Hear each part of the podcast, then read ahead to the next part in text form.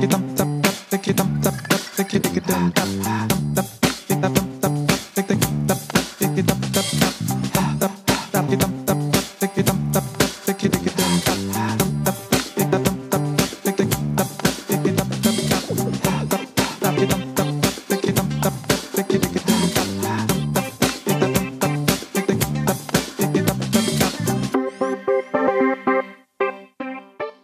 probablement remarqué, la parité homme-femme est un sujet qui occupe une place importante dans le monde du travail depuis plusieurs années.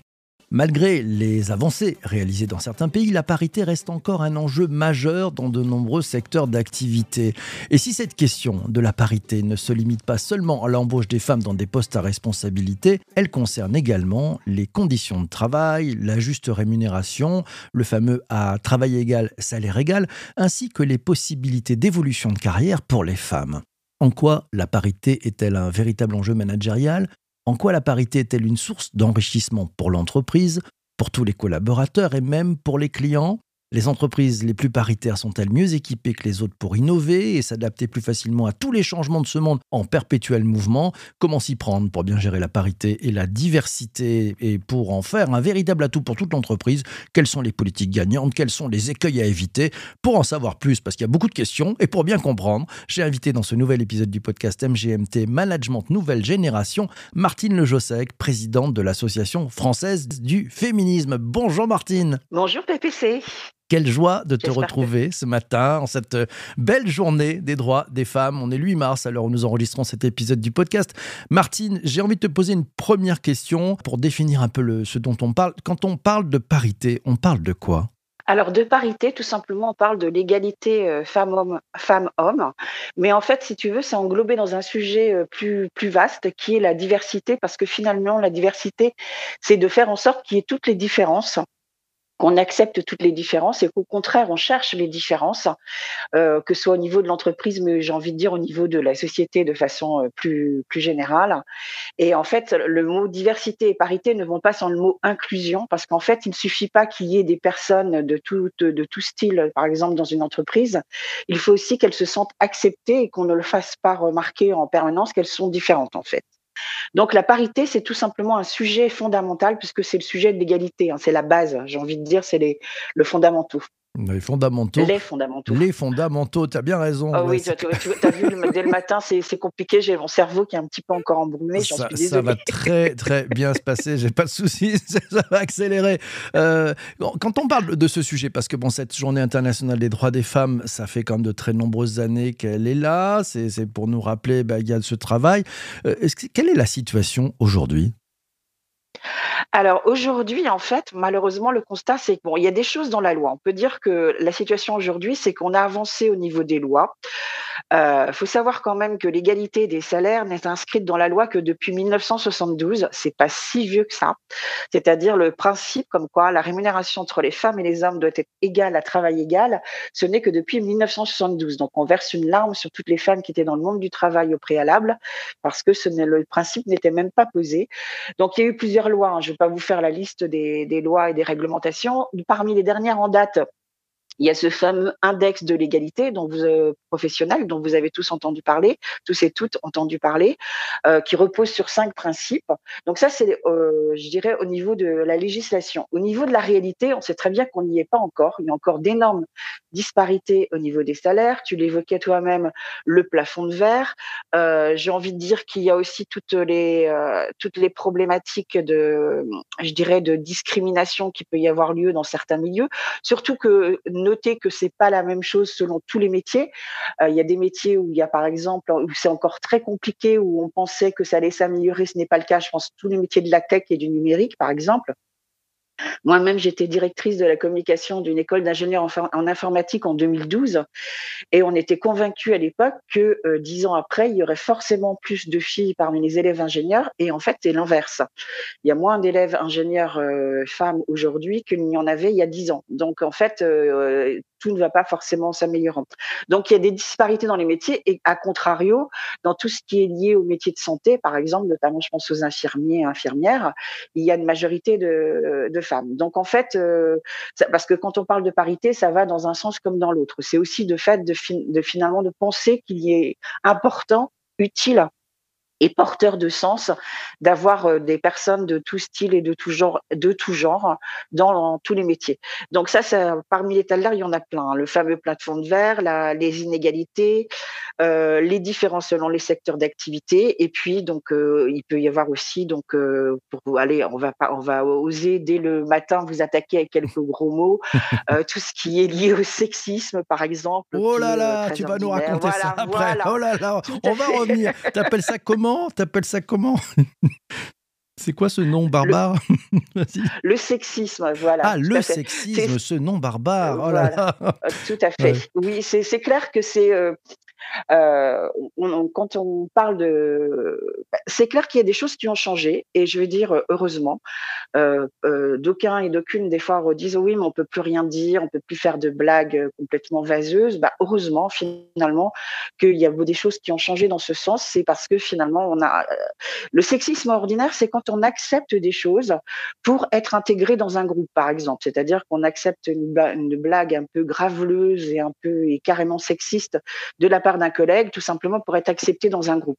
Et ça, euh, je défie quiconque euh, parmi les femmes et les hommes de, l'audience, euh, tout le monde l'a vécu au moins une fois. Ça, c'est quelque chose qui est tellement, je dirais, malheureusement ordinaire entre guillemets, que tout le monde l'a vécu à un moment ou à un autre. Ouais, mais, moi, je, moi, je dis, moi je dis mais à culpa, hein, ça m'est arrivé de le faire, hein, c'est-à-dire que, ce que mes enfants m'appellent le daron, euh, ça m'est arrivé de le faire malheureusement, et je pense que c'est à une époque où on se rendait absolument pas compte de, de, toute cette débilité euh, sur ces sujets, mais bon voilà. Alors je voudrais, je voudrais voir avec toi un petit peu euh, l'état de l'art dans les entreprises françaises, parce que bon, on parle de diversité, d'inclusion, elles en sont où les entreprises françaises? Alors les entreprises françaises, il y a encore beaucoup d'inégalités au niveau des salaires, mais euh, heureusement, donc là je fais par exemple référence à un rapport, une étude qui a été faite par Diversides, euh, donc euh, qui date de 2021, et en fait heureusement, donc le comment dirais-je, les questions de parité font partie des justement des premiers chantiers des entreprises dans tout ce qui est politique de diversité. Donc il y a une prise de conscience, il y a une sensibilisation, donc ça c'est plutôt positif. Après que ce soit suivi des réalités euh, concrètes, c'est pas aussi simple parce que par exemple de, dire qu'il faut égalité entre hommes et femmes, on imagine bien que si on peut pas comme ça du, jour au lendemain euh, augmenter tous les salaires de toutes les femmes euh, de, façon euh, subite. On pourrait, hein, ce serait dans l'idéal, mais on, comprend bien qu'au niveau de l'entreprise, on y va plus de façon progressive. Mais euh, si on est sur ce chemin-là, c'est déjà une bonne chose. Il y a certaines entreprises hein, qui y sont parvenues. Je pense par exemple à Adobe. Euh, je sais qu'Adobe, ils ont réussi à atteindre l'égalité homme-femme dans le monde entier. Ça leur a pris plusieurs années parce que c'est ça aussi. Il y a notamment le caractère international qui peut parfois complexifier la chose. Mais euh, pour une entreprise arriver à l'égalité salariale, ça doit être dans l'objectif de toutes, de toutes les entreprises, mais on en est encore très très loin. Donc là, c'est une chose.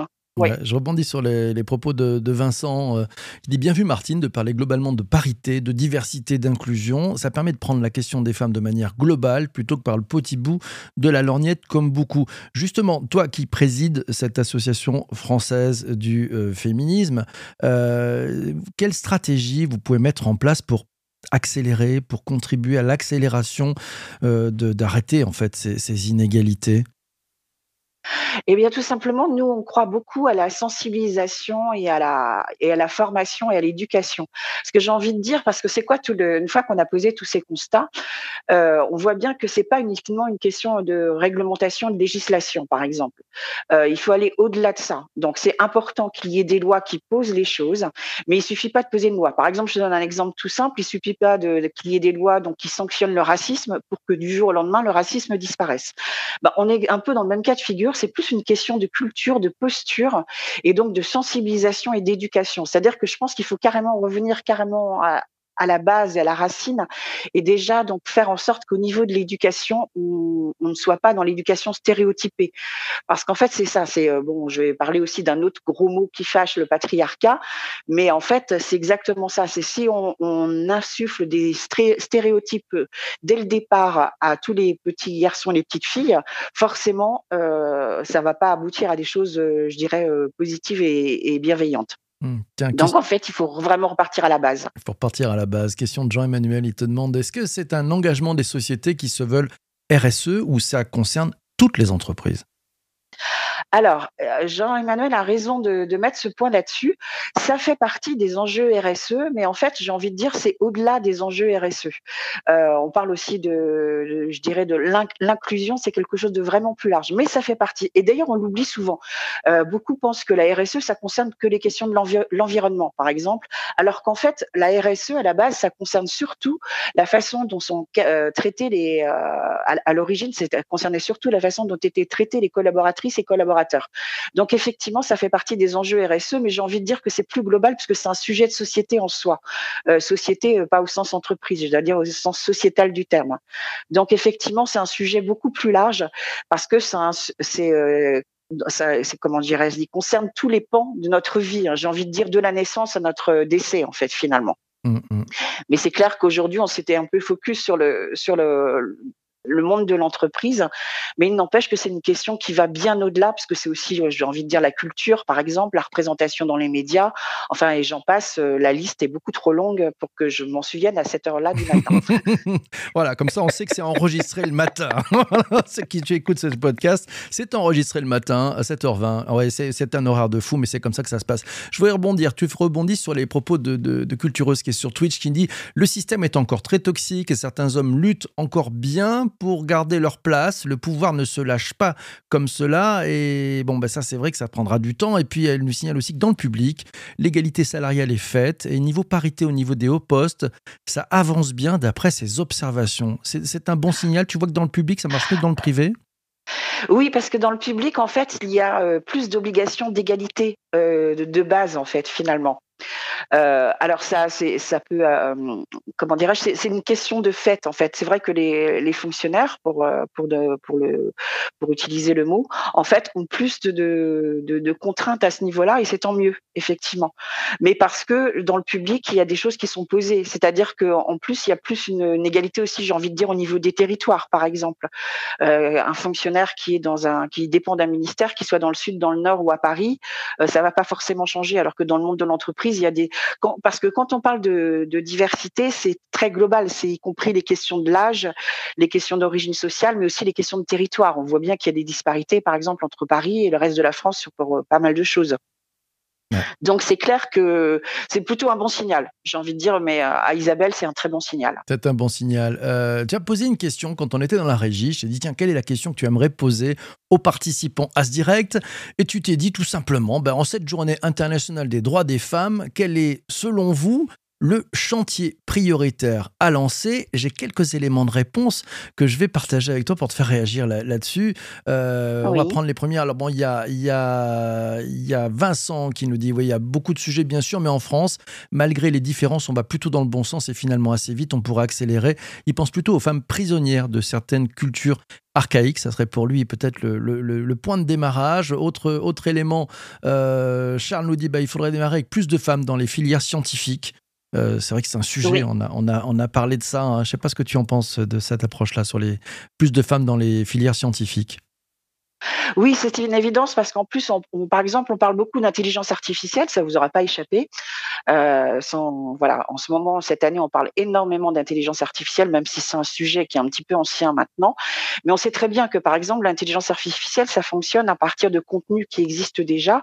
C'est euh, le machine learning, enfin, quand on fait du machine learning et autres, et ça part de comment dirais-je, ça peut être euh, biaisé, c'est-à-dire biaisé, c'est-à-dire que concrètement, si euh, ce ne sont que des, par exemple, des hommes, je caricature hein, exprès, que des hommes qui ont 30 ans, euh, qui sont issus de milieux favorisés, qui qui s'occupent d'intelligence artificielle, forcément, ça va reproduire leur propre biais à eux. Donc rien que pour cette raison-là, le fait que ce de dire qu'il faut de la diversité dans les personnes qui s'occupent d'intelligence artificielle, mais quand je parle de parité, ça va aussi au-delà, c'est aussi en termes d'âge, en termes d'origine sociale, d'origine géographique, d'origine culturelle, d'origine religieuse, pour qu'il y ait le moins de biais possible. Parce qu'on imagine bien. Moi, je fais un petit exercice souvent avec les gens que j'ai en formation. C'est voilà, je vais vous faire un petit exercice. Je vous dis, pensez à une pomme. Pensez au mot pomme. À quoi vous pensez? Et là, euh, j'ai toujours des réponses complètement diverses et variées. Ça va de Blanche-Neige à Apple, en passant par New York, en passant par euh, un crumble, en passant par une pomme verte, une pomme jaune, une pomme... Voilà, donc rien qu'un simple mot, on n'a pas la même image qui nous vient en tête. Et ça, c'est notamment lié avec les biais qu'on a, avec l'éducation qu'on a, les rencontres qu'on a pu faire. Donc forcément, euh, c'est important qu'il y ait des femmes dans la tech notamment, mais qu'il y ait aussi plus de diversité pour qu'il y ait justement moins de biais euh, dans l'utilisation des technologies. Mmh. Donc ça, c'est important. Pour revenir sur la, la question aussi de, de, Vincent, elle est importante. C'est clair qu'en France, on peut dire qu'on a cette chance, on n'a pas de femmes qui sont emprisonnées euh, parce qu'elles sont féministes. Euh, à ma connaissance, hein, dites-moi si je me trompe. Après, il y a d'autres problématiques euh, qui peut y avoir.